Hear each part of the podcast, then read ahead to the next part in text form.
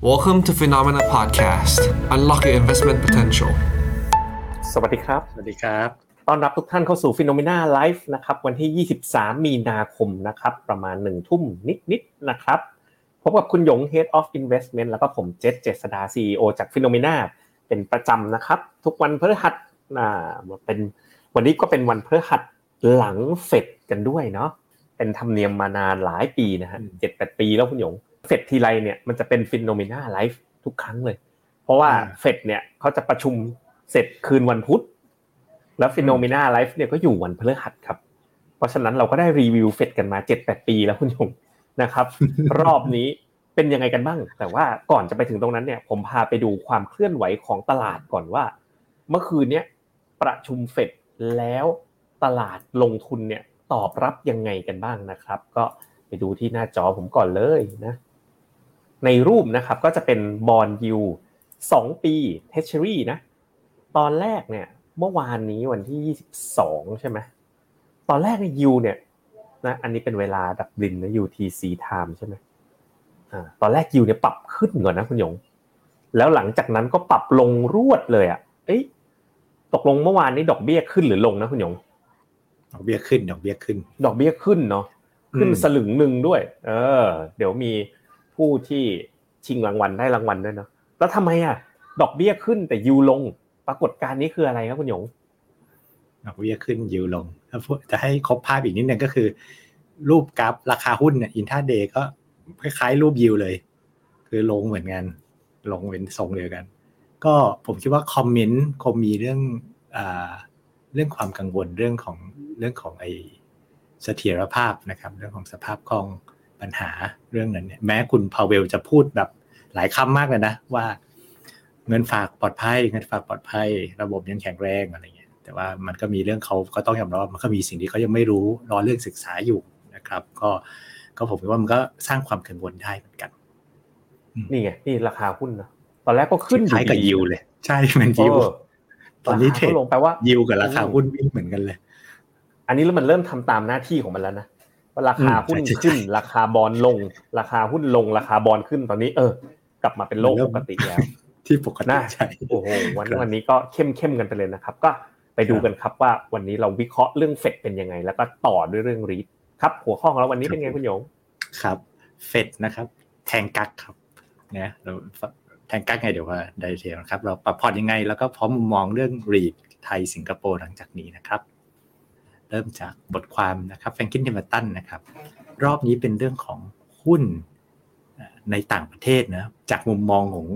คนนักลงทุนในสหรัฐนะครับอันนี้คือperformance นะครับของหุ้นที่ไม่ใช่หุ้นสหรัฐนะครับประเทศต่างๆทั่วโลกที่ไม่ใช่สหรัฐเทียบกับหุ้นสหรัฐนะถ้าลงก็หมายถึงว่าหุ้นทั่วโลกเนี่ย underperform หุ้นสหรัฐซึ่งมันเป็นอย่างนั้นมานานมากเขาใช้คำว่า generation เป็น10ปีเลยเนาะอ๋อครับก็นานมากจริงๆนะครับก็ซึ่งอันนั้นคือราคาเนาะฉะนั้นถ้าเอา valuation มาเปรียบเทียบกันก็แน่นอนนะครับไม่ว่าจะใช้ valuation เส้นไหนนะ PE นะครับ price to sell price to book นะครับก็จะเห็นว่าหุ้นต่างประเทศนะครับเทียบกับ US นะก็คือลงนี่คือ discount อ่ะก็คือถูกมาเรื่อยๆนะครับเทียบกับหุ้นสหรัฐมายาวนานนะครับก็มีผลการศึกษาของเขาอันนึงที่ผมก็ไม่เคยเห็นกันนะครับก็คือว่าถ้าเอา performance ของหุ้นต่างประเทศนะครับโดยเฉพาะvalue นะครับเอาหุ้นต่างประเทศด้วยนะแล้วเป็น value เทียบกับหุ้นสหรัฐที่เป็นหุ้น growth คือสหรัฐยังไงมันก็หนักหุ้น growth อยู่แล้วนะครับมาเทียบกับบอนด์ยิลด์ก็จะเห็นว่าถ้ารูปนี้นะ2รูปนี้คล้ายๆกันก็คือบอนด์ยิลด์ยิ่งสูงนะครับหุ้นต่างประเทศที่เป็นสาย value ก็จะเอา perform growth มากขึ้นนะครับก็ตอนนี้บอนด์ยิลด์เริ่มขึ้นไปแล้วความเอา perform ความ under perform ที่เราเคยเห็นเนี่ยมันเริ่มนิ่งแล้วนะครับแล้วถ้าความสัมพันธ์นี้ก็คือว่าเดี๋ยวไอ้เส้นน้ำฟ้าเนี่ยมันควรจะขึ้นก็อันนี้ไอ้ตัวบอนด์ยิลด์เนี่ยมันดูไม่ได้ดูการเปลี่ยนแปลงของมันเลยใช่มั้ยดูเลเวลของบอนด์อยู่ไม่ดูเลยผมก็ไม่เคยเห็นสตั๊ดดี้แบบนี้เหมือนกันแต่ก็ดูฮาสแควร์อะไรก็ดูเข้มดีนะครับครับอ๋ออย่างนี้แปลว่าอย่างนี้ได้ไหมว่า จากนี้ไปข้างหน้าหุ้น value น่าสนใจพูดอย่างนี้ได้ไหมในมุมหนึ่งก็ใช่อีกในมุมหนึ่งก็คือหุ้นนอกสหรัฐถ้าในการศึกษานี้นะแต่ว่ามันก็เป็น by nature แล้วโดยทั่วไปแล้วหุ้นโกลด์จะอยู่ในสหรัฐเยอะหุ้นนอกสหรัฐยังไงก็ value เยอะกว่าครับผมโอเคก็ key takeaway ก็เป็นอย่างนั้นเนาะเขาเริ่มมองว่าเป็นโอกาสที่ดีที่จะเริ่มลงทุนนะสำหรับมุมเขาบทความเขาขายคนอเมริกานะเขาบอกว่ามาถึงคนอเมริกาที่ลงทุนในบ้านเยอะๆออกไปดูหุ้นโลกบ้างนะครับแล้วก็นี่ก็เป็นนะโค้ดของเซอร์จอห์นเทมเพิลตันนะครับชื่อก็จะคล้ายๆกับชื่อบริษัทใช่ไหมครับก็เป็นหนึ่งในเรียกว่าไพโอเนียร์ผู้บุกเบิกการลงทุนแบบเข้าสู่ emerging market นะครับมาหลายสิบปีละนะครับครับผมประกาศผลผู้โชคดีกันหน่อยนะครับกิจกรรมทายผลเฟดนะมีคนบอกว่าขึ้น 0.25 ไปนะครับแล้วก็เราก็สุ่มเนาะนะครับผู้ที่โชคดีได้รับของรางวัลมี2ท่านนะครับอยู่กันหรือเปล่าท่านแรกนะครับคุณคุณอาทิตย์นะครับและท่านที่2คุณอักษราคุณพักอักษรานะครับอยู่ไม่เอ่ยถ้าอยู่ทักทายกันมาหน่อยนะครับได้รับตุ๊กตาหมีทิ้งและหมอนรองคอ Phenomena ช่วย inbox ชื่อที่อยู่นะครับจัดส่งเบอร์โทรมาที่ Facebook Phenomena เพื่อติดต่อรับของรางวัลกันด้วยนะครับโอเคก็เรามาดูผลการประชุมแล้ววิเคราะห์กันนะครับว่าเห็นอะไรบ้างนะครับชอบรูปนี้มากเลยนะครับทีมงานใส่มาให้คือโจโรมพาเวลเนี่ยมีความยากลำบากในการตัดสินใจรอบนี้เนาะก็คือยังไม่ไว้วางใจเงินเฟ้อก็ต้องขึ้นดอกเบี้ยเพื่อจัดการเงินเฟ้อนะครับปุ่มแรกอีกปุ่มนึงก็ในระหว่างที่ขึ้นดอกเบี้ยมาเนี่ยก็ทำให้แบงก์ล้มไปแล้วนะสองเจ้าไปแล้วนะในสหรัฐแล้วก็ล่อแร่อยู่อีกเจ้าสองเจ้านะครับก็เขาบอกว่าต้องเลือกทางไหนไหมเขาไม่เลือกเขาก็พยายามจะจัดการนะครับในมีมนี้ก็เอาสองนิ้วกดมันไปซะเลยนะก็ดูเหมือนว่าตอนนี้เขาก็ยังพยายามจะ manage อย่างนั้นอยู่นะครับถามว่าในstatement ใน speech ของเขาเนี่ยเขายังยืนเรื่องเงินเฟ้อนะครับเยอะอยู่นะครับพูดถึงเงินเฟ้อบ่อยเนาะยังคิดว่าปัญหาเงินเฟ้อเนี่ยถ้าไม่ได้รับการแก้ไขอย่างยั่งยืนเนี่ยก็ยากขึ้นแต่เขาเริ่มพูดคำใหม่ที่โผล่ขึ้นมาคือคำว่า banking ซึ่งอันนี้ไม่เคยอยู่ในการพูดของเขานะครับก็ซึ่งก็แน่นอนมันเป็นสถานการณ์ใหญ่เลยคือเขาพูดตอนเขาเริ่มเนี่ยเขาพูดเรื่อง banking ก่อนเลยก่อนจะพูดเรื่อง statement ทั่วไปนะครับแต่ว่าโดยภาพรวมเขาก็จะให้ความรู้สึกว่ามันยังมั่นคงแหละนะยังเซฟแหละนะครับก็พยายามเต็มที่กำลังสืบสวนอยู่นะครับนั่นคือภาพรวมของสเตทเมนต์แต่ผมมองอย่างนี้นะคุณยงผมสำหรับผมนะเมื่อเช้านั่งอ่านข่าวเต็มที่เลยครั้งนี้เฟดเนี่ยโดวิชขึ้นเยอะมากๆโดวิชขึ้นใช่เพราะว่ามันจะมีประโยคที่เขาตัดออกไปอ่ะต้องเอากล้องจุลทรรศน์มาส่องก่อนนะทีมงานเราทำมาให้ตัวใหญ่มากนะตัวเขาตัดคำว่า anticipate ongoing increase in the target range ก็คือก่อนหน้านี้เขาบอกว่า Fed Fund Rate เนี่ยจะมีการ ongoing increase ขึ้นเรื่อยๆแต่ครั้งเนี้ยเขาบอกว่าเขาจะจับตามองสถานการณ์แล้วดูผลของสิ่งที่เขาทำไปในอดีตนะคณะกรรมการคิดว่า some additional policy firming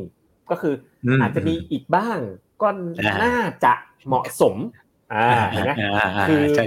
จากเดิมเนี่ยเขาบอกว่า ongoing increase ตอนนี้เขาเริ่มเป็นเหมือนเปลี่ยนเข้าสู่โหมดที่เรียกว่า data dependent แล้วว่าหลังจากเนี้ยเฮ้ยเริ่มชัดเจนขึ้นแล้วก็ถ้าไปดู dot plot เนี่ยก็คือเสร็จคณะกรรมการเฟดคิดว่าดอกเบี้ยครั้งหน้าคือพีคแล้วนะแล้วหมดแหละนะครับผมเลยคิดว่ามันกำลังจะจบแล้วล่ะดอกเบี้ยขาขึ้นตอนนี้นะครับก็ดอกเบี้ยก็ขึ้นมาที่ระดับ 4.75 ถึง 5% นะครับโดยที่คาดการณ์กันนะครับว่าจุดพีคนะน่าจะอยู่ที่ 5 ถึง 5.25% โดยที่ตลาดนะครับตอนนี้คิดเห็นย้อนแย้งกับเฟดแล้วล่ะเพราะว่าตลาดเนี่ยคาดว่าเฟดเรทปลายปีนี้จะลงมา 1% จากพีคนะเฮ้ยเราจะเจอเรทคัทปีนี้ 1% เหรอนี่คือสิ่งที่ตลาดคิดอ่ะแล้วสิ่งที่เฟดคิดเป็นไงคุณหยง นี่สิ่งที่เฟดคิดก็รูปนี้ดอทคือดอทพลอตเนี่ยคือความเห็นของคณะกรรมการเฟดเนาะแต่ละคนเขาก็จะมาจิ้มอ่ะเขาก็บอกว่าปี2023เนี่ยเรทจะไปอยู่ตรงไหนดีแล้วรอบล่าสุดเนี่ยผมไฮไลท์รูปนี้เหมือนจะดูยากแต่จริงๆก็คือเราดูตรงสีส้มเข้มๆหน่อยสีเหลืองอ่อนเนี่ยคือการประชุมรอบที่แล้วไม่ใช่รอบที่แล้วคือรอบที่แล้วที่เขาออกดอทพลอตนะครับก็คือตอน December นะครับจะเห็นว่าสีส้มเนี่ยก็คือแบบที่พี่เจษบอกค่ากลางเนี่ยคนส่วนใหญ่ใช่มั้ย1จุดแทน1เสียงกองอยู่ 5.1 ก็คือมองพีคเหมือนที่ตลาดมองพีคนั่นแหละก็คือขึ้นอีกครั้งเดียวนะครับแต่ว่าอันนี้มันคือเขามองไปที่ปลายปี2023นะหมายถึงว่าทั้งปีอ่ะก็ยืนอยู่ประมาณนี้แต่หากที่ตลาดก็คือเขามองว่าไม่ได้จะลดภายในปีนี้หรอกนะครับก็คือขึ้นเลยแล้วก็ยืนค้างแล้วปีหน้าเนี่ยปี2024เนี่ยค่อยลดมาที่4กว่าๆนะครับแต่ตลาดเนี่ยมองแบบเมื่อกี้ที่พี่เจษบอกอ่ะปลายปีนี้ต้องลด 1% ด้วยนะปลายปีนี้ก็ลดแรงเลยก็มาดูนะครับว่าจริงๆไม่ได้บอกว่า Fed dot plot จะเป็นคนที่ถูกเนาะนะครับหลายครั้งก็เฟดเขาก็รีไวซ์ไปเรื่อยนะครับซึ่งในรูปนี้นะครับก็เป็นมุมมองของตลาดแล้วแต่เราเอามาทำให้ดูในลักษณะของความน่าจะเป็นในการขึ้นหรือลงนะครับในการประชุมแต่ละครั้งข้างหน้านะครับจะเห็นว่ายิ่งถ้าสีเขียวเนี่ยก็คือมองเริ่มผู้ความน่าจะเป็นของผู้เล่นในตลาดส่วนใหญ่เริ่มคิดว่าเรทจะต้องลงนะก็จะเห็นว่าส่วนใหญ่เนี่ยนะพอปาไปครึ่งปีหลังเนี่ยของปีเนี้ย 7-80% เนี่ยคิดว่าต้องลดดอกเบี้ยละกลายเป็นว่าถ้าปลายปีเป็นแบบนี้ดอกเบี้ยก็เหลือ 4% เลยถ้าตลาดมองถูกแต่เฟดเนี่ยผมอ่านอย่างนี้นะหยงเฟดเนี่ยเขาคิดประมาณว่าเฮ้ยดอทพลอตอ่ะมันก็ต้องสู้กับเงินเฟ้อดิจะไปบอกว่าถ้าปลายปีเหลือ 4% เนี่ยต้องปากแข็งนิดนึงมันต้องหนักแน่นนิดนึงมันต้องรอให้เงินเฟ้อลงมาก่อนซึ่งจากการศึกษาของทีมเราเนี่ยเราเคยศึกษามาแล้วว่ามันเป็นไปได้นะที่เฟดเรทเนี่ยมันจะลงมาอยู่แถวๆแบบต่ำ 4% น่ะบนตัวเลขของเดือนมิถุนายนนี้มันก็จะประกาศที่เดือนกรกฎาคมเห็นมั้ยพอถึงเดือนกรกฎาคมปรากฏเฮ้ยเงินเฟ้อต่ำ4แล้วดอกเบี้ยอยู่ตั้ง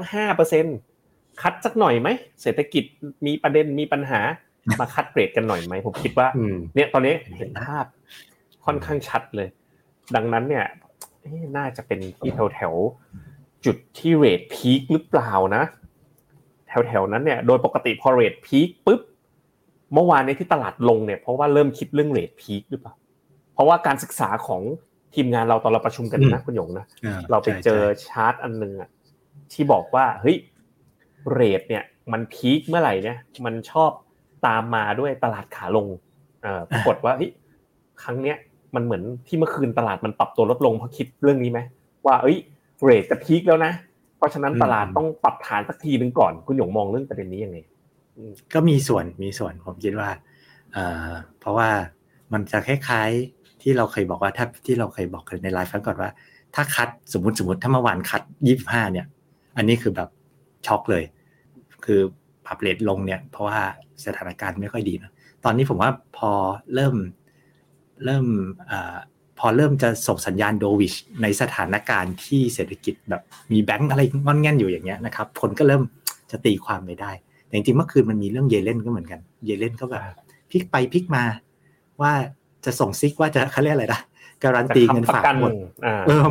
ดทุกคนเลยหรือเปล่าอะไรอย่างเงี้ยมันก็พลิกไปพลิกมาอยู่ครับผมอ่ะไปดูต่อกันพาเวลเนี่ยตอบคำถามนะนี่งบดุลที่เพิ่มขึ้นเนี่ยไม่ใช่ QE ดีถามดีๆนะ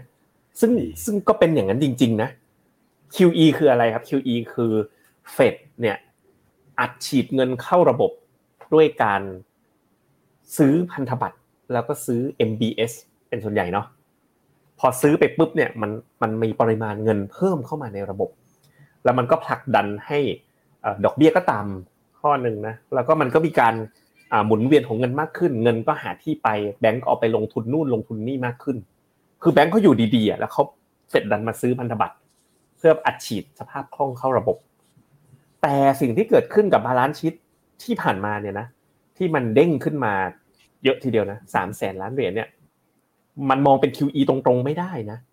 มันมาจากการที่เฟดบอกว่าเฮ้ยใครอยากจะกู้นะสามารถกู้ได้แล้วไม่ได้ให้กู้ที่ 0% นะให้กู้ในระดับที่กี่เปอร์เซ็นต์นะผมก็ไม่แน่ใจน่าจะอยู่แถวๆแบบ interbank rate ก็คล้ายๆใกล้ๆไอ้ Fed Fund rate นะใกล้ๆ Fed Fund Fed Fund บอกว่าให้ยืมตังค์ได้อยู่ที่แถวๆ4.75% ใครลำบากแบงค์ไหนโดนแบงค์รันโดนด่วนถอนนะมายืมตังค์ฉันได้ฉันจะดูแลเสถียรภาพให้นี่มันไม่ได้ไปก่อให้เกิดแบบไปผลักดันเงินเฟ้อหรือ QE นะเรื่องประเด็นนี้คุณหยงเห็นตรงกับผมมั้ยเห็นตรงเลยก็ในโซเชียลมีเดียหลายคนก็บอกว่านี่ไง QE มันกลับมาทำ QE แล้วมันอัดฉีดแล้วหุ้นจะขึ้นแล้วมันเข้าใจผิดแล้วนะหลายคนเลยทั้งผมเห็นทั้งไม่ใช่ไม่ว่าจะเป็นนักลงทุนอ่ะนักวิเคราะห์เองก็ตอนแรกก็ตีไปทางนั้นเลยว่า QE กลับมาแล้วมั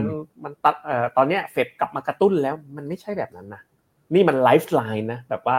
สภาพคล่องตึงตัวเฉียบพลันแล้วให้ยืมใครที่มีเยอะๆเขาก็ไม่ยืมนะซึ่งผมไปอ่านรีเสิร์ชของต่างประเทศมาเนี่ยพวกแบงค์ใหญ่ๆเขาไม่ได้ยืมกันนะไม่ยืมคนที่ยืมคือใครคือคนที่ทนแห่ถอนถ้าผมจะไม่ผิดอย่าง148บรรทัดแรกอ่ะ Discount Window อ่ะ 70% มีแบงค์เดียวเอาไปใช่ๆๆนี่ไอ้ FRC อ่ะไอ้ First Republic อ่ะเอาไปแม่คนเดียวเลยครับผมอันนี้เฟดก็มาแจงว่าแบบฉันไม่ได้จะมาอะไรนะอัดฉีด QE อะไรตอนนี้นะครับอะไรเงี้ยมาแจงแต่ว่าเราดูแลเสถียรภาพต่างหากนะอันนี้ก็ใครที่ฟังหลายๆซอร์สมานะเราก็ในมุมมอง Phenomena เป็นแบบนี้นะครับ Discount Window นะก็เป็นเพียงเงินกู้ระยะสั้นนะป้องกันไม่ให้แบบเวลาแบงค์รันน่ะเฟดให้ยืมได้ก่อนนะในช่วงเศรษฐกิจที่เปราะบางนะครับก็ใช้รักษาเสถียรภาพเวลามันเกิดวิกฤตอย่าไปตีความผิดในประเด็นนี้นะครับไปดูเรื่องแล้ว qualitative tightening ล่ะไอ้ตัวที่บอกว่าดูดสภาพคล่องจากระบบเป็นยังไงบ้างคุณหยงยังอยู่ครับเฟดเค้ายังบอกว่าคนละเครื่องมือกันและยังทำอยู่นะครับตอนตอบคำถามนะชี้แจงเรื่องนี้แหละ QE ก็วนมา QT ก็ยังคงดำเนินการต่อไปนะครับแล้วก็จะเห็นว่าคือเค้าก็ตั้งเป้าไว้เหมือนเดิมอ่ะ target นะครับในการลดขนาด balance sheet นะครับแต่ก็เราก็จะเห็นว่าที่มันตามเป้าบ้างเกินเป้าบ้างนะครับมันไม่ได้เป็นเพราะเรื่องของการหมดอายุเนาะเขาเหมือนตั้งแคปว่าจะลดไม่เกินเท่านี้เท่านั้นนะครับถือว่า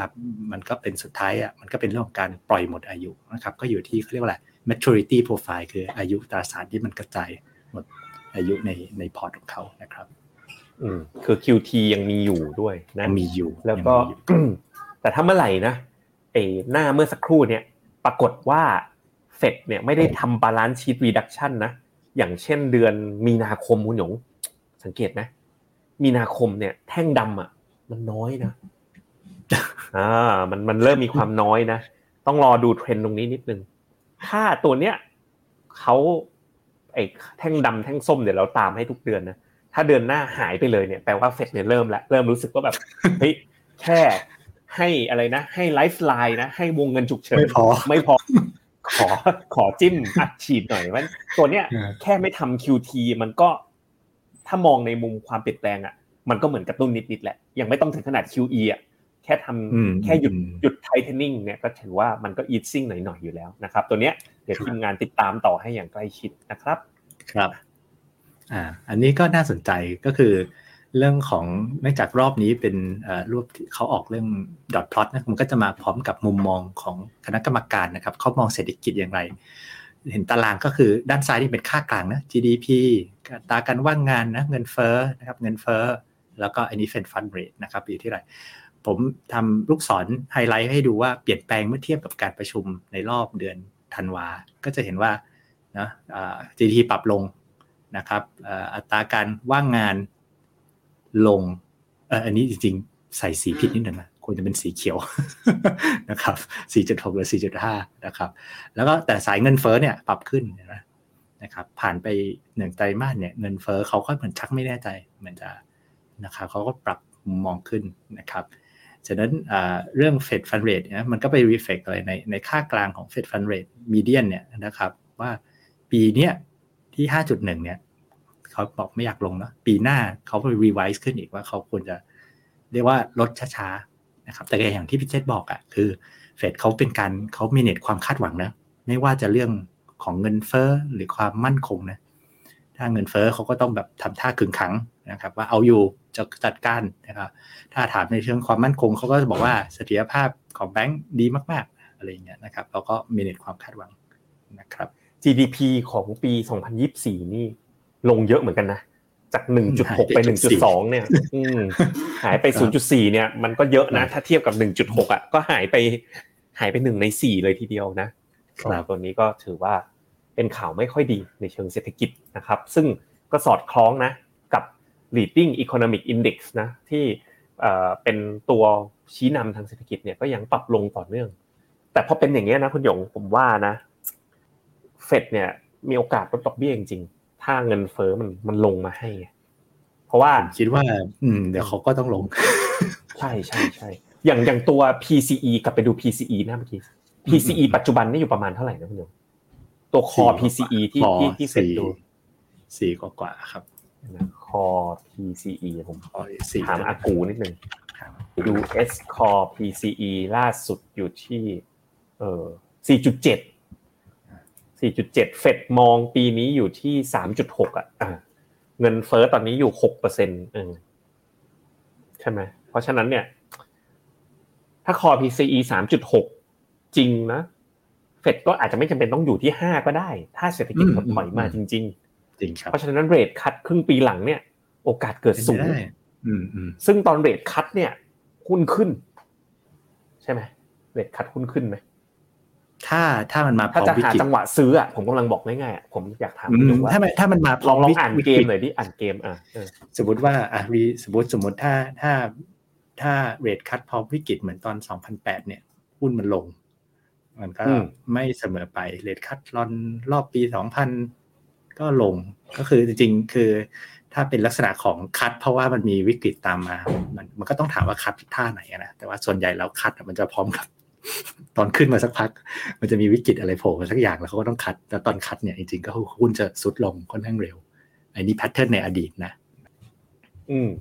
แล้วถ้าเกิดจะไปมองหาจังหวะซื้อคุณหยงเราตอนนี้เราภาพเราค่อนข้างชัดเจนแล้วว่าเฟดฟันเรทคือซื้อตอนขึ้นครั้งหน้าครั้งสุดท้ายจากนั้นคงอาจจะคงหรืออาจจะขึ้นครั้งหน้าครั้งสุดท้ายคงไปสักแป๊บนึงตัวเลขเงินเฟ้อเริ่มลงนะครั้งหน้าประชุมพฤษภาใช่ไหมครับเพราะฉะนั้นเฟดเนี่ยน่าจะคงตอนพฤษภาแล้วก็อาจจะไปคัดตอนแถวมิถุนาหรือกรกฎาคมตรงนั้นน่ะต้องคัดแล้วค่อยซื้อหรือซื้อแล้วค่อยคัดต้องคัดแล้วค่อยซื้อต้องคัดแล้วจึงซื้อต้องคัดให้มันลงมาต่ำๆก่อนนะโอ้ยถ้าว่าเขาคัดเป็นซีรีส์อ่ะปึ๊กๆอ่ะใช่คัดไม้แรกๆเนี่ยรอไว้ก่อนก็ได้นั่งทับไว้ก่อนก็ได้อันนี้บนคอนดิชันว่าถ้าแบบมี recession เมื่อไหร่จะถึงวันนั้นนะคุณหยงเนาะอยากถึงเหมือนกันจบยังไงนี่เดี๋ยวผมลองดูเฟดฟันเรทก่อนสีนึงนะอ่ะลองมาดูที่จอผมนิดนึงนะเฟดฟันเรทเส้นสีแดงใช่ไหมเสร็จแล้วก็ input นะอันนี้เปลี่ยนเป็น S&P 500 นะ500เส้นโอ้โหคนละแกนกันเลยพี่คนละแกนนะมันทำ2แกนยังไงเนี่ยผมเทรดดิ้งอยู่ไม่โปร่งกันสารภาพโอเคกลับไปไลฟ์ก่อนดีกว่าแหมอายจังเลยผมนี่ถ้าเป็นคนอื่นนี่ช่วยได้พี่แบงค์ก็เหลือพี่เนี่ยครับโอเค Key Take Away นะครับก็เฟดก็ยังเน้นเรื่องว่าต้องจัดการเงินเฟ้อนะครับแล้วก็ถ้าถามเขาก็จะบอกเขาก็จะคงดอกเบี้ยไปถึงนะที่พีคเนี่ย 5.1 นะครับไปถึงจอ2023แต่มันก็หมายถึงการขึ้นดอกเบี้ยได้อีกครั้งเดียวเนาะนะครับแล้วก็แต่ตลาดก็อย่างที่เรียนนะว่ามองว่าปลายปีนี้ก็ต้องคัดบ้างนะครับไม่ใช่ไม่บ้างอ่ะเยอะเลยแหละซึ่งจริงวิวเราก็ค่อนข้างเอียงไปทางตลาดมากกว่านะผมว่านะครับเฟดก็ยังทำ QT อยู่และไอ้ที่บาลานซ์ชีทขึ้นเนี่ยไม่ใช่ QE นะครับอย่าเข้าใจผิดเนี่ยมันได้กระตุ้นไหลแล้วก็โจมพาเวลก็จริงๆเขาก็พยายามพูดนะก็แน่นอนก็หน้าที่เขาก็ต้องสร้างความเชื่อมั่นในเชิงเสถียรภาพนะครับว่า เงินฝากยังปลอดภัยอยู่อะไรนะครับก็ใน projection เขาเรื่อง GDP เรื่องการเติบโตเนี่ยดูซอฟลงนะครับก็ตามแนวโน้มไอ้ Leading Economic Index นะครับซึ่งภาพรวมเราก็ยังคิดว่ายังต้องdefensive นะต้องระมัดระวังอยู่เหมือนกันนะครับโอเคไปดูกันที่ REIT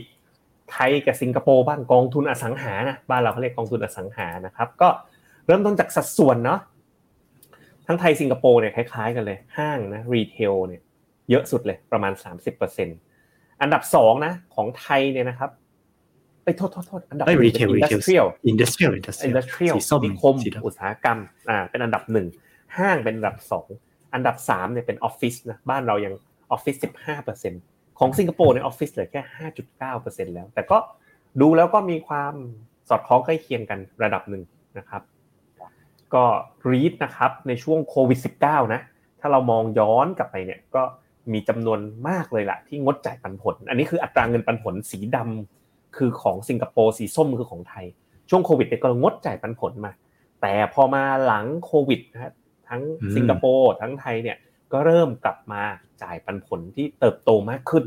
อันเนี้ยก็เป็นสัญญาณที่ดู improve ขึ้นนะครับของ REIT เมื่อเทียบกับช่วงโควิดนั่นเองนะครับก็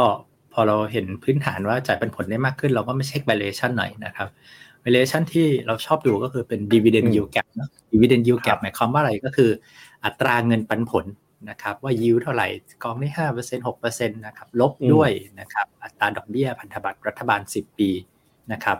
ก็เป็นการดูว่าเนาะของจ่ายยิวเหมือนกันนะครับแต่ REIT มันมีความเสี่ยงผันผวนสูงกว่าเนาะมันควรจะมีสเปรดมีส่วนเพิ่มเท่าไหร่ซึ่งตอนนี้ทั้ง2ประเทศเนี่ยอยู่ประมาณ 3% กว่าก็คือว่าพันธบัตรรัฐบาลอยู่ประมาณเท่าไหร่บวกอีก 3% จะเป็นค่าเฉลี่ยของพวก REIT หรือ PE Fund ในประเทศนั้นที่จ่ายปันผลนะครับก็ถ้าเทียบกับอดีตเรามีวงเล็บไว้ข้างหลังเนี่ยก็จะใกล้2อันจะใกล้เคียงกับค่าเฉลี่ยนะครับก็ถือว่าแฟร์ๆถ้าดูกับ valuation ตัวหลักที่เราคิดว่าเหมาะสมในการดูตัวนี้นะครับก็คือปานกลางอ่ะไม่ได้ถูกไม่ได้แพงนะครับแต่ถ้าลองไปเช็คprice to book นะครับคือ REIT เขาก็มี book นะก็มีเป็นราคาประเมินนะครับก็ถ้าเทียบแล้วถ้าดูในเชิง book นะครับเทียบกันในอดีตแล้วกันเนาะก็อยู่ประมาณ 0.9 เท่าแล้วก็ลบประมาณ -1 standard deviation กว่าๆนะครับก็ถือว่าถูกนะถ้าเทียบกับตัวเองในอดีตและดูผ่าน price to bookนะครับแต่ว่าอย่างที่เราเรียนเราอาจจะชอบเห็นว่า dividend yield gap อาจจะเป็นเราให้น้ำหนักทางนั้นมากกว่าละกันครับดูต่อกันนะครับถ้าเกิดเราไปดูกันที่ CPN REIT นะตัวนี้อันนี้ให้คุณหยงเล่าดีกว่าคุณหยงเล่าน่าจะมันกว่ามันเกิดอะไรขึ้น CPN REIT เนี่ยราคาปรับลงเยอะประเมินมูลค่าสินทรัพย์เซ็นทรัลปิ่นเกล้าไม่มีคนเดินแล้วเหรอคุณหยงลดลง 32% จากไตรมาสก่อนน่ะครับเกิดอะไรขึ้นกับ CPN REIT แล้วอนาคตจะเป็นยังไงเอาตรงนี้ในฐานะฟันเมเนเจอร์หุ้นเก่านะช่วยพูดเรื่องนี้หน่อยละกันได้เลยเต็มที่เลยคือCPN REIT ซึ่งน้ำหนักประมาณ 10% ของดัชนีเนาะนะครับก็จะเห็น performance นี่คือราคาของ CPN REIT สีเส้นสีส้มนะกับค่าเฉลี่ยของเซกเตอร์นะครับเพราะเป็นตัวใหญ่นะครับก็จะเห็นว่าในช่วงปลายเดือนคือเอาง่ายเดือนนี้ไหลลงมาแบบนะครับ30% นะครับซึ่งโดยทั่วไปรีดแล้วบอกว่ามันไม่ควรจะผันผวนมากนะครับมันก็อยู่ดีผันผวนให้ดูแต่เราจะเห็นอันดับแรกนะมันลงหนักตัวเดียวนะครับดัชนีไม่ได้ลงเยอะด้วยนะครับฉะนั้นก็เป็นปัญหาตัวเดียวปัญหาที่เราไปเจอ2อย่างก็คือมี2ประเด็นนะในเป็นไทม์ไลน์ให้ดูวันที่17 CPN REIT เนี่ยนะครับส่งข้อมูลการประเมินสินทรัพย์ประเมินมูลค่านะครับจากซึ่งเหมือนของตี NAV ตีแฟร์นะครับ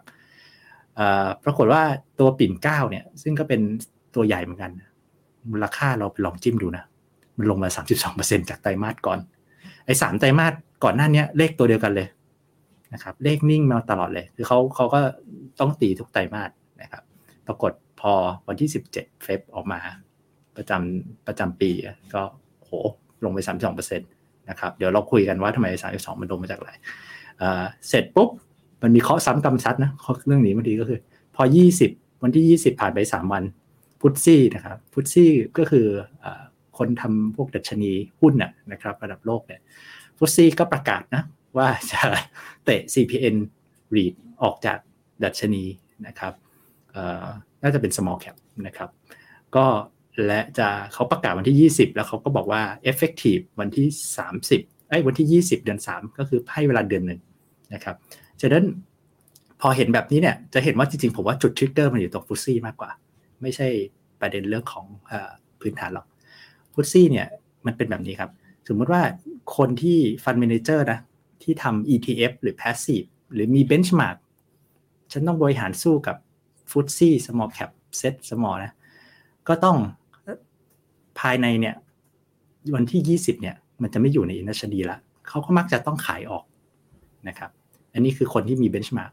ส่วนคนที่ฉันไม่ได้ยุ่งอะไรเลยกับ index FTSE หรอกแต่ฉันเชื่อว่าคนที่รันพอร์ตด้วย FTSE จะต้องขายออกฉันก็จะฟอนต์รันนะพูดง่ายๆขายออกก่อนเหมือนกันก็พยายามแข่งกันขายออกก่อนแล้วเราก็รู้ว่าพวกนี้มันสภาพคล่องมันน้อยมันคือถ้าเทียบกับหุ้นนะมันก็เลยไหลรูดเลยจะเห็นว่าพอวันที่20นะครับมีนามาร์คบอททอมใกล้เคียงกับบวกลบนะครับอันนี้เราแบบกะให้แต่ว่าไปกราฟดูเพราะว่าการรีบาลานซ์ได้จบแล้วการรีบาลานซ์พูดง่ายๆก็คือการขายออกจากพอร์ตในเชิงอย่างนี้ถือเป็นโอกาสไหมคุณยงถ้าราคาเขาถูกกดลงตกลงเขาถูกกดลงเพราะเซ็นทรัลปิ่นเกล้าลองดูหน้าถัดไปนะจะมีเรื่องของตัวรายได้ที่คอนทริบิวต์เนาะแต่ว่ามันก็อาจจะมีการต่อสัญญาก็ได้นะถ้าผมจำไม่ผิดนะขอย้อนวัยไปสมัยเป็นฟันเมเนเจอร์ด้วยเซ็นทรัลปิ่นเกล้านะถ้าผมจำไม่ผิดนะไม่รู้ผิดเปล่านะถ้าใครถ้าท่านผู้ชมทราบแจ้งด้วยที่ดินน่ะเป็นของตระกูลจิราธิวัฒน์แล้วตัวเซ็นทรัลเนี่ยก็เช่าที่ดินของจิราธิวัฒน์อีกทีนึงถ้าจำไม่ผิดนะเพราะฉะนั้นโอกาสที่มันจะต่อลีสเนี่ยมันก็สูงเพราะมันต่ออยู่แล้วใช่แต่ประเด็นคือเท่าไหร่แล้วมันต่ออยู่แล้วแต่ประเด็นคือมันเท่าไหร่ซึ่งถ้าจ่ายแพงมากมันก็ไปกระทบ valuation ซึ่งก็มันก็อาจจะเป็นประเด็นตรงนั้นนะครับซึ่งทางตัว REIT Manager เองเขาก็บอกว่าอันเนี้ยยังไม่เรื่องการต่อสัญญาเนี่ยรอความชัดเจนไตรมาส2นะครับคือในฉะนั้นที่ลงมาด้วยปัจจัยเชิงเทคนิคอลจากเรื่อง FTSE เวลานี้ผมว่าใช่นะครับส่วนปัจจัยเรื่องพื้นฐานว่าจะต่อที่กี่เท่าไหร่และที่ประเมินไว้สูงต่ำไปกว่าที่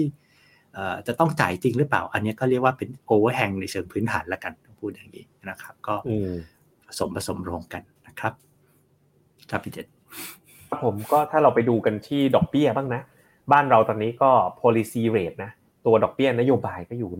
1.5 ตลาดก็คิดว่าขึ้นไปก็สักประมาณ 2% มันไม่ได้ 5% เหมือนอเมริกานะครับเพราะบอนด์ยิลด์ก็อยู่ประมาณสัก2ปี 2% กว่าๆนะครับบวกปันผลก็ประมาณ 5-6% นะครับโดยที่ล่าสุดเนี่ยคณะกรรมการนโยบายการเงินเนี่ยก็มองค่อนข้างยังกังวลกับเศรษฐกิจนะโดยเฉพาะภาคการส่งออกถึงแม้จะได้รับอานิสงส์จากการท่องเที่ยวที่กลับเข้ามาก็ตามขณะที่เงินเฟ้อเนี่ยก็เริ่มลดลงและของบ้านเรานะครับก็นั้นโดยรวมนะฮะก็ไทยไม่น่าขึ้นดอกเบี้ยไปได้ไกลสักเท่าไหร่นักนะครับถ้าเราดูกันในเรื่องของปัจจัยทางเทคนิคครับในช่วงที่ผ่านมาเนี่ย REIT เนี่ยไทยก็ปรับตัวลงแรงซึ่ง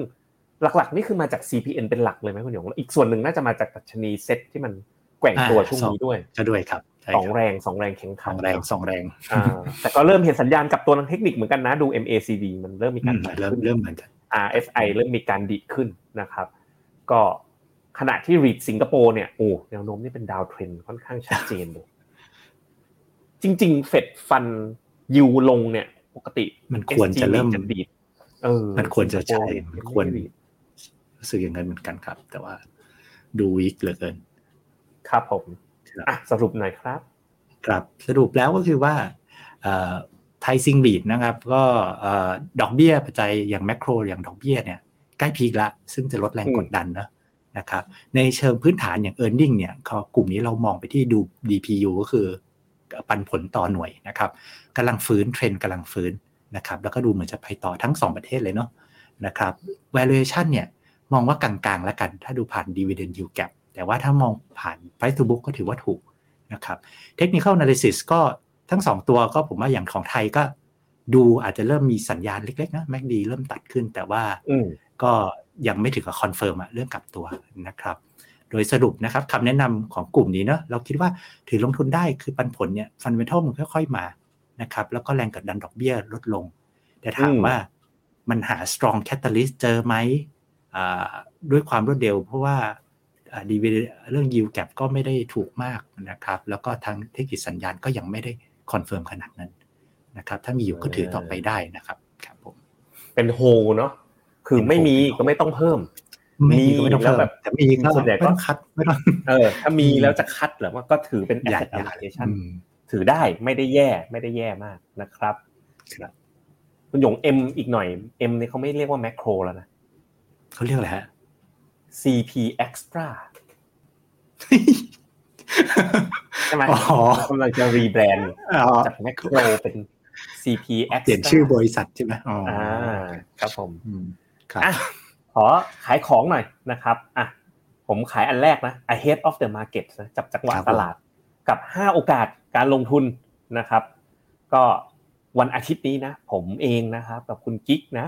อันนี้เป็นรอบแมสนะครับก็เป็นวันที่26มีนาคมนะครับเวลาบ่าย 2:00 นถึง 4:30 นนะครับลงทะเบียนบ่าย 1:30 นนะแล้วก็เริ่มพูดตอนบ่าย 2:00 นเสร็จภายในเวลา 4:30 นแน่นอนเพราะว่าจะไปกินข้าวกับแม่ต่อนะครับก็จะมีคุยตั้งแต่เรื่องคอลมุมมองตลาดเนี่ยคงจะมีแต่ไม่ยาวนะ15-20 นาทีก็จะมีเล่าให้ฟังถึงตัว Franklin Templeton นะ Goals Navigator นะว่าเป็นยังไงโอ้โหตอนนี้เริ่มได้รับความสนใจแล้วก็มีนักลงทุนสนใจมาอย่างต่อเนื่องเลยเมื่อเราให้ Franklin Templeton เนี่ยมาจัดพอร์ตนะครับแล้วก็มาช่วยจัด Asset Allo ซื้อขายให้กับนักลงทุนนะครับแบบ Tailor Made เป็นรายบุคคลมีการคุยเรื่องproduct ใหม่ที่ไม่ใช่กองทุนรวมอุบไว้ก่อนว่าคืออะไรนะเกี่ยวข้องกับดอกเบี้ยเป็นตราสารระยะสั้นที่ได้ดอกเบี้ยดีนะครับก็มีการพูดคุยด้วยรวมไปถึงนะวันอาทิตย์นี้ก็จะมีการอัปเดต UI playlist ชุดใหม่นะที่เราเพิ่งไปจัดอีเวนต์กันที่โรงแรมนะครับ JW Marriott กันมาเมื่อคืนนะมีใครดูอยู่บ้างตอนนี้นะครับก็จะมาเล่ากันในวันอาทิตย์นี้นะครับก็เจอกันลงทะเบียน 12:30 นถึงแล้วก็เริ่ม 14:00 นนะครับเต็มๆจุกๆไปเลยนะครับก็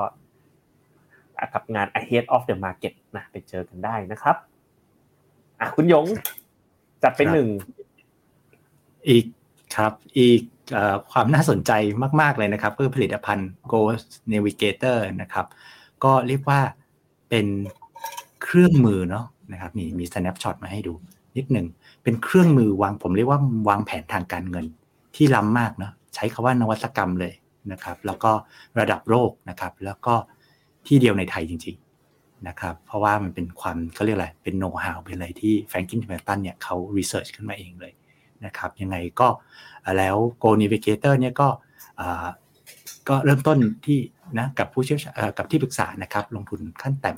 500,000 บาทนะครับก็ดูรายละเอียดนะครับโปรดักต์ตัวนี้ก็ลองสแกน QR code นะครับหรือว่า phenomena.me/live-navy นะครับโอเคเราไปเก็บคำถามกันนะครับเดี๋ยวผมถามให้นะอ่ะคำถามแรกคุณธนากรถามว่าถ้าเกิด recession ขึ้นดอกเบี้ยลดส่งผลต่อตราสารหนี้ยังไงครับควรซื้อตราสารหนี้แนวไหนครับตราสารหนี้ก็ถ้าดอกเบี้ยลดก็ตราสารหนี้ราคาจะขึ้นแต่ว่าต้องเป็นตราสารหนี้แบบพันธบัตรรัฐบาลหรือว่าถ้าเป็นหุ้นกู้ก็ต้องเรตติ้งดีๆนะครับเหมือนถ้าเป็นกองในสัปดาห์ก่อนหรือเราทำไลฟ์ในวันจันทร์เนี่ยก็เราก็จะบอกว่าอย่างยูจิสก็ถือว่า credit rating โอเค A บวกค่าเฉลี่ยนะครับหรือว่าถ้ากลัวมาก conservative สุดๆเลยอยากมองเป็นแบบsafe haven จัดๆก็จะเป็นแนวกอง TUS Treasury ของ Tisco นะครับก็เป็นพันธบัตรรัฐบาลล้วนนะครับ KTPIF นะก็คือพวกกอง REIT MP DIV MF อันนี้ REIT ต่อไม่รู้เอากอง REIT ก่อนถาม REIT นะ TIMB PF PIPF เนี่ยถามกันมาเต็มเลยนะครับคำถามคือแล้วยังไงครับถือนะคำตอบคือถือนะครับMP DIV MF เป็นของพวก property fund ไทยเหมือนกันก็เหมือนกันก็แนะนำถือนะไม่ต้องถูกเพิ่มด้วยนะคือถือแบบว่าเน้นเป็น asset allo แล้วก็กินปันผลนะครับคุณอาทิตย์จริงๆอยู่หมู่บ้านเดียวกับผมเลยครับ ที่ได้รับรางวัลนะครับเดี๋ยวผมไปเอาไปส่งให้ได้เลยนะฮะถึงหน้าบ้านเลยนะครับมุมมองของ Oil Energy Mining ครับมองคุณหยงมองเลยมองก็ลงมาแต่ก็รู้สึกว่ามันยังถ้าเรายังกังวลในเชิงเรื่องของความเสี่ยงนะเศรษฐกิจภาพรวมกลุ่มนี้ซิคลิคอลอ่ะมันก็ยังไม่ใช่จังหวะเท่าไหร่นะครับมันเป็นโอกาสไหมเนี่ยมีคำถามเรื่อง REIT นะครับ CPN REIT เนี่ยเป็นโอกาสไหมมุมมองการลงทุนผมว่าถ้าเฉพาะรายตัวเวลามีโฟลว์เรื่องแบบอย่างนี้ผมว่ามันก็พอได้นะถ้าเฉพาะรายตัวนะครับไม่อยากคอมเมนต์เป็นแอสเซทคลาสนะว่านะครับ OR เท่ากับโอกาสไหมคะอ๋อนี่มันเป็นสโลแกนบริษัทนะ PTT ครับ KT China Bond โอ้คุณอาทิตย์ไปรีเสิร์ชให้นะเซ็นทรัลปิ่นเกล้าเจ้าของที่ดินให้เช่าคือบริษัทห้างเซ็นทรัลดีพาร์ตเมนต์สโตร์ก็คือนั่นแหละที่ผมจำไว้อ่ะนะแล้วต้องไปถามต่อนะว่าห้างเซ็นทรัลดีพาร์ตเมนต์สโตร์นี่คือใช้ของแฟมิลี่หรือเปล่าผมจำคุ้นๆนะไม่ 100% แต่ดูแล้วมันเหมือนจะใช่นะห้างเซ็นทรัลดีพาร์ตเมนต์สโตร์นะครับ KT China Bond กับ ASP China Bond เดี๋ยวผมทำเปรียบเทียบให้เลย KT China Bondไปดูที่จอผมนิดนึง KT China Bond นะเซิร์ชปึ๊บนะก็อยู่อันที่3นะแขนเคืองนะฮะต่อไป ASP China Bond เปรียบเทียบกันดูไม่เคยเทียบเหมือนกันไม่ค่อยเซียนเท่าไหร่นะ China Bond ก็ผลตอบแทนก็มีความล้อกันเนาะโอ้ย ASP China Bond ของ KT China Bond นี่ลงกับ BlackRock นี่ใครรู้จักกันอยู่แล้วนะโอ้ฟันไซส์ 4,000 ล้านเลยใหญ่เลยทีเดียว NAV ปีนี้บวกมันก็ล้อใกล้ๆกันนะส่วนของ ASP China Bond เนี่ยลงทุนในอะไรผมเปิดหนังสือชี้ชวนต่อให้เลยดีกว่าปึ๊บ ASP China Bond อุ้ยซื้อเองเลยนะเนี่ยใช่มั้ยLX ซื้อเป็นกองป่ะซื้อเป็นกอง3กองซื้อเป็นกองนะเป็นกอง2แรกก็มีความใกล้เคียงกันนะแต่ว่าผมคุ้นเคยกับตัว KT China Bond มากกว่านะครับครับผมไปต่อกันที่คำถามต่อไปไม่มีแล้วนะครับผมก็เรียบร้อยแล้วนะครับสำหรับ Phenomena Live ประจำวันนี้นะครับก็ทางพบกับเราได้ใหม่ในสัปดาห์หน้านะครับกับปลายเดือนแล้วนะครับแต่มุมมองของเมษาเนี่ยน่าจะแบบล้อๆกันกับการปรับพอร์ตที่ผ่านมาเนาะเพราะฉะนั้นมันรวบกันคล้ายๆกันนะครับสำหรับเดือนเมษาแล้วเราก็จะเข้าสู่ช่วงวันหยุดยาวนะตอนนี้สถานการณ์ตลาดโดยรวมนะเริ่มที่จะดอกเบี้ยใกล้พีคแล้วไอ้จังหวะโอกาสลงทุนเนี่ยน่าจะเกิดขึ้นแถวๆดอกเบี้ยพีคไปหาดอกเบี้ยลงนะครับก็ตอนนี้ก็เตรียมเก็บกระสุนกันได้แล้วแล้วก็ช่วงนี้ก็อาจจะมีเงินลงทุนไปหาลงทุนในพวกสินทรัพย์ทางเลือกนะครับที่ไม่ว่าจะเป็นเรื่องหุ้นกู้ crowdfunding ไม่ว่าจะเป็นเรื่อง UI fund หรือการเป็นจังหวะแบบจัดพอร์ตวางแผนการเงินกับ Franklin Templeton นะใครว่างก็ไปเจอกันได้กับผมตัวเป็นวันอาทิตย์นี้นะครับที่ Office Phenomena ติดตลาดสามย่านนะครับผมสำหรับวันนี้คุณหยงและผมขอลาท่านผู้ชมไปก่อนนะครับสวัสดีครับสวัสดีครับในโลกของการลงทุนทุกคนเปรียบเสมือนนักเดินทางคุณหลักเป็นนักเดินทางสายไหนกองนี้ก็ดีเทรนการลงทุนนี้ก็มาใครว่าดีเราก็ไปหมดแต่ไม่ค่อยเวิร์กให้ Phenomena Exclusive บริการที่ปรึกษาการเงินส่วนตัวที่พร้อมช่วยให้นักลงทุนทุกคนไปถึงเป้าหมายการลงทุนสนใจสมัครที่ window.me/phenomena-exclusive หรือ line@phenomena port คำเตือนผู้ลงทุนควรทำความเข้าใจลักษณะสินค้าเงื่อนไขผลตอบแทนและความเสี่ยงก่อนตัดสินใจลงทุน